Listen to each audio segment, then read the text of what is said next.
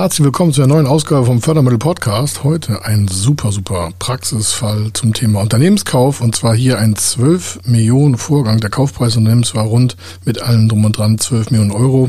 Wie man das mit der mittelständischen Beteiligungsgesellschaft, mit einem Mezzaninfonds, mit Small Placement, mit Förderkapital, mit dem Förderkredit und mit Bürgschaften und, und, und, und, und zusammensetzen kann. Also der gesamte strukturierte Aufbau, den sehen Sie jetzt. Er ist Mr. Fördermittel, Buchautor, Vortragsredner, Moderator seiner eigenen Fernsehsendung zum Thema Fördermittel und Geschäftsführer der Feder Consulting. Mit seinem Team berät er kleine, mittlere und große Unternehmen rund um die Themen Fördermittel, Fördergelder und Zuschüsse.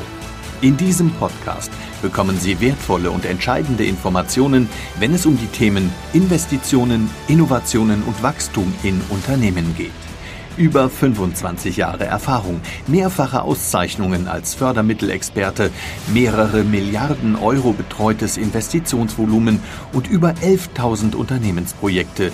Davon können Sie jetzt profitieren. Hier ist der Fördermittel-Podcast mit Kai Schimmelfeder. Und heute nehme ich Sie mal mit in das Thema Unternehmenskauf bei wenig Eigenkapital über 10 Millionen Euro Unternehmenskaufwert und wie das funktioniert mit Förderprogrammen, mit einer Gesamtfinanzierung und wie das Arbeitsplätze schützt, äh, weitere Produktionsprozesse gesichert hat und was die Insights sind, das schauen wir uns heute mal an. Beim Kaufpreis oder von einem Investitionsvolumen von ca. 12 Millionen Euro bei wenig Eigenkapital und wenig Eigenkapital heißt hier 500.000 Euro. Da werden viele sagen, wie soll man mit 500.000 Euro Eigenkapital 12 Millionen stimmen? Das ist doch Wahnsinn. Das kann wahnsinnig sein, wenn man unvorbereitet ist. Wenn man aber vorbereitet ist und eine richtige Planung gemacht hat, dann ist das äh, relativ äh, nicht einfach, aber doch strukturiert machbar. Und diesen Fall schauen wir uns mal im Detail an. Was ist passiert? Wir haben einen äh, Unternehmenskauf vor uns, ein Unternehmen, das möchte ein anderes Unternehmen kaufen. Das heißt, der Kunde, den wir haben, möchte ein anderes Unternehmen kaufen, inklusive Maschinen, Anlagenteil, Kundenbestände, Material, alles dabei. Und äh, das Gesamtvolumen dieses äh, Projektes hatte 12 Millionen Euro. Und der Kunde selber hat aber nur 500.000 Euro. Und in solchen Fällen geht man äh, nicht von vorn nach hin. Das heißt, man versucht nicht zu sagen, Mensch, wir haben 500.000 Euro, wie können wir da irgendwas aufstocken, um nachher auf die 12 Millionen zu kommen. Sondern bei solch größeren Volumen geht man eher von hinten nach vorn und sagt, okay, was kann der maximale Fremdkapitalanteil sein? Was kann der maximale vielleicht Beteiligungsgrad einer öffentlichen Beteiligungsgesellschaft sein? Wo sind im Vorfeld schon Parameter, die uns in den Grenzbereich treiben?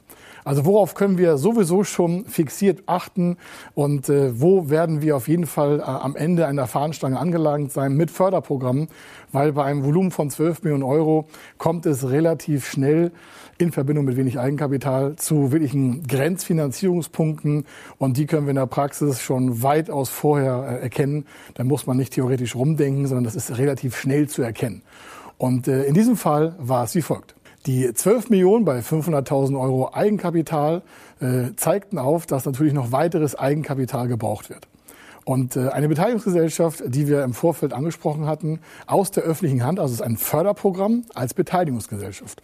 Also ein Förderprogramm aus einer Beteiligungsgesellschaft gibt unserem Kunden oder würde unserem Kunden weiteres Kapital geben, äh, maximal aber 1,5 Millionen. Das war so der erste Grenzstein, äh, zu sagen, okay, wenn wir diese maximale Förderung haben wollen, 1,5 Millionen, dann müssen wir folgende Sachen auch erfüllen. Unser Kunde musste selber 1,5 Millionen quasi auf den Tisch legen, damit also pari, also genauso stark wie das Förderprogramm aus der Beteiligungsgesellschaft, 1,5 Millionen, musste unser Kunde diese 1,5 Millionen auch nachweisen. Er hatte aber selber nur 500.000 Euro, also mussten wir einen ersten Zwischenschritt äh, arbeiten und ein sogenanntes Small Placement umsetzen. Ein Small Placement ist quasi eine Investorenfinanzierung ohne Gesellschafterverwässerung. Das heißt, da werden keine Gesellschaftsanteile abgegeben, sondern es wird Kapital von außen auf eine langfristige Zeit, meistens über sieben Jahre Laufzeit, als Kapitalüberlastung dem Unternehmen äh, zur Verfügung gestellt mit einer höheren Rendite, 6, 7, 8 Prozent, aber ohne Besicherung und ohne Beteiligungsverhältnisse.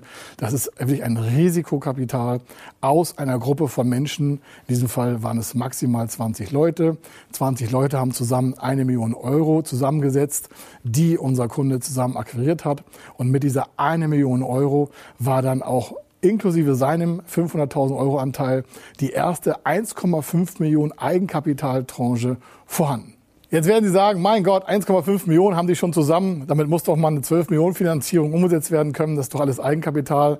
Den Rest soll die Bank machen. Ich sage, ja, könnte vielleicht sein, ähm, sollte aber nicht. Warum? Die Verschuldung des Unternehmens, was diese 10,5 Millionen dann noch tragen sollte, wäre ja immens. Gehen Sie davon aus, ein Kaufpreis wird in fünf, sechs, sieben Jahren zurückbezahlt. Das hieße ja auch, dass eine ähm, Belastung auf dem Unternehmen zwischen 1,3, 1,5 Millionen, 1,8 Millionen Euro liegen würde pro Jahr an äh, Tilgungsleistung, also an Abfuhr von Geld gegen die Finanzierung, damit die wieder bezahlt werden kann.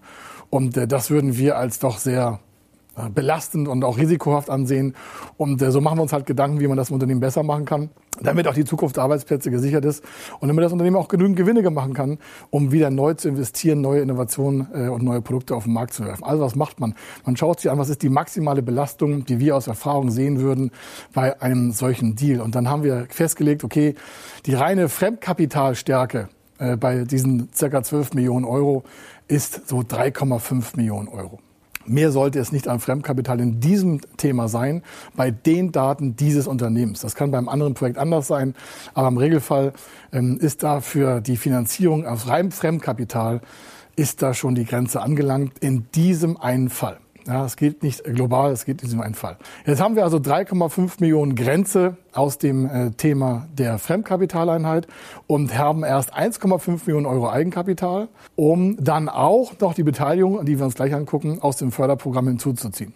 Was fehlt also immer noch? Genau, es fehlen immer noch 5,5 Millionen. Wie setzen sich diese Summen jetzt zusammen? Also nochmal von vorne, 1,5 Millionen aus dem Eigenkapital und dem Small Placement. Dann das Thema 1,5 Millionen aus dem Förderprogramm der Beteiligung. Die geht ja nur pari mit, wenn wir 1,5 haben. Also mussten wir erst 1,5 besorgen. Also haben wir jetzt zusammen drei. Alles noch auf Eigenkapitalbasis, was wiederum natürlich fürs Unternehmen entscheidend ist, warum diese drei Millionen werden schon mal die nächsten acht Jahre gar nicht getilgt. Sie merken, da gibt es einen riesen Liquiditätsvorteil für das Unternehmen, weil wir jetzt durch diese Kombination dieser Summen schon mal sechs, äh, insgesamt drei Millionen gar nicht in der Tilgung der nächsten acht Jahre haben.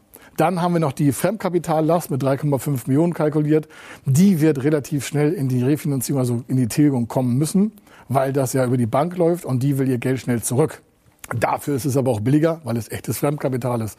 Und Fremdkapital ist äh, immer billiger als Eigenkapital. So haben wir also die 3 Millionen, die 3,5 Millionen sind 6,5 äh, sind in diesem Fall 6,5 Millionen. Was aber natürlich noch nicht reicht. Warum? Wir brauchen ja 12. Also fehlen noch in diesem Fall 5,5 Millionen rund raus. Und äh, das haben wir dann wie folgt gelöst. Aufgrund der Gesamtkonstellation von den vorher kalkulierten 3,5 Millionen, die wir als grenzende Last sehen für das Fremdkapital, das relativ schnell zurückgeführt werden muss, zwar mit tieferen Zinsen, bleiben natürlich von den 12 Millionen noch eine ganze Menge an Euros über, die noch gar nicht finanziert sind. Wir haben jetzt insgesamt von dem Thema Eigenkapital einen ganz großen Wurf schon gemacht. Das ist auch gut. Dann hat die Bank auch sich freudig gezeigt, gesagt, Mensch, bei so viel Eigenkapital, da gehen wir gerne mit, auch mit tiefen Zinsen. Das heißt, da kann man Geld sparen. Das heißt, es ist auch eine Variation. Je mehr Eigenkapital ich habe, desto weniger Zinsen habe ich auch auf meinem Fremdkapital, weil ja meine Ausfallwahrscheinlichkeit geringer ist als Unternehmer, wenn ich viel Eigenkapital im Unternehmen habe. Und da diese Eigenkapitalteile ja erst in sechs, sieben, acht Jahren oder sogar zehn Jahren äh, zurückgezahlt werden müssen, hat das Unternehmen natürlich sehr viel Zeit, also sehr viel Luft und sehr viel Liquidität, die sie dann in andere Bereiche stecken kann, anstatt dafür den Kredit zu bezahlen.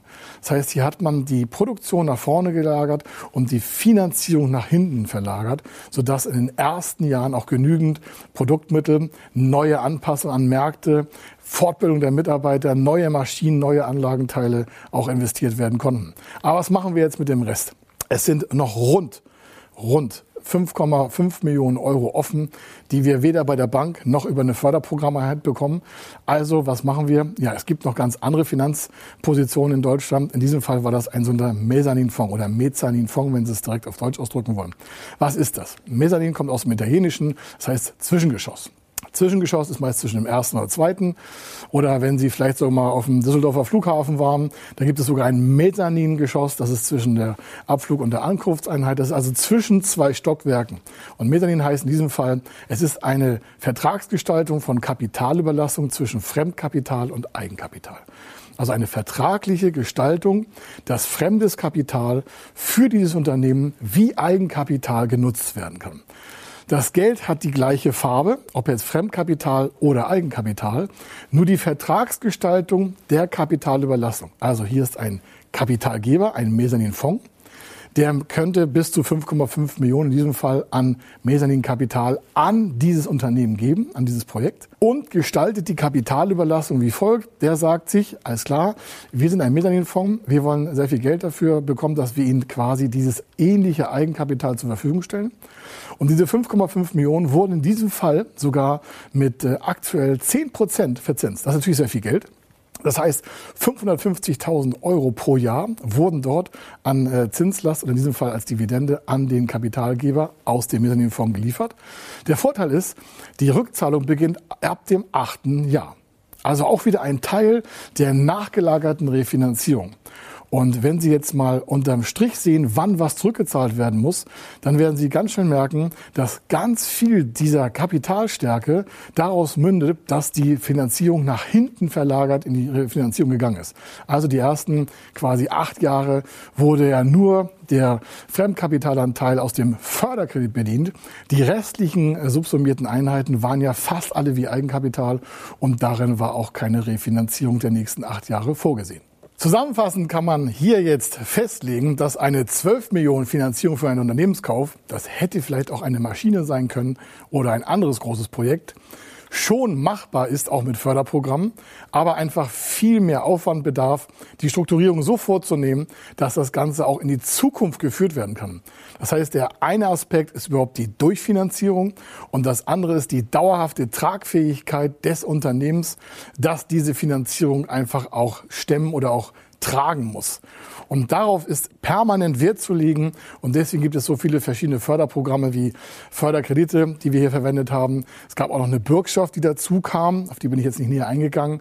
Aber dieser Förderkredit mit dreieinhalb Millionen Euro wurde mit rund 1,5 äh, Millionen nochmal verbürgt weil der Bank die Sicherheit nicht hoch genug waren. Das gleiche auch nochmal mit dem Mezzaninbereich. Da musste nochmal ein, eine Sicherungsposition hinterlegt werden, die dann aber wieder auch Wirkung auf das Eigenkapital hat. Projekte dieser Art werden genauso abgearbeitet wie ein Projekt mit circa einer Million Euro Investitionssumme. Warum? Die Vorgehensweise ist genau ähnlich. Man versucht die Belastungsproben herzuleiten, man sucht die richtigen Förderprogramme aus, man sucht Grenzwerte aus und das ist das alles, was wir machen. Und wenn Sie nach Förderprogrammen für Ihr nächstes Investitionsprogramm suchen, Investitionsvorhaben suchen, Innovationsvorhaben, Digitalisierung, künstliche Intelligenz, egal was, dann schauen Sie einfach auf www.fördermittel-testen.de und bekommen dort erste Informationen, ob Ihr geplantes Investitionsvorhaben mit welchen Fördermitteln zu welcher Zeit in welcher Lage auch förderfähig ist.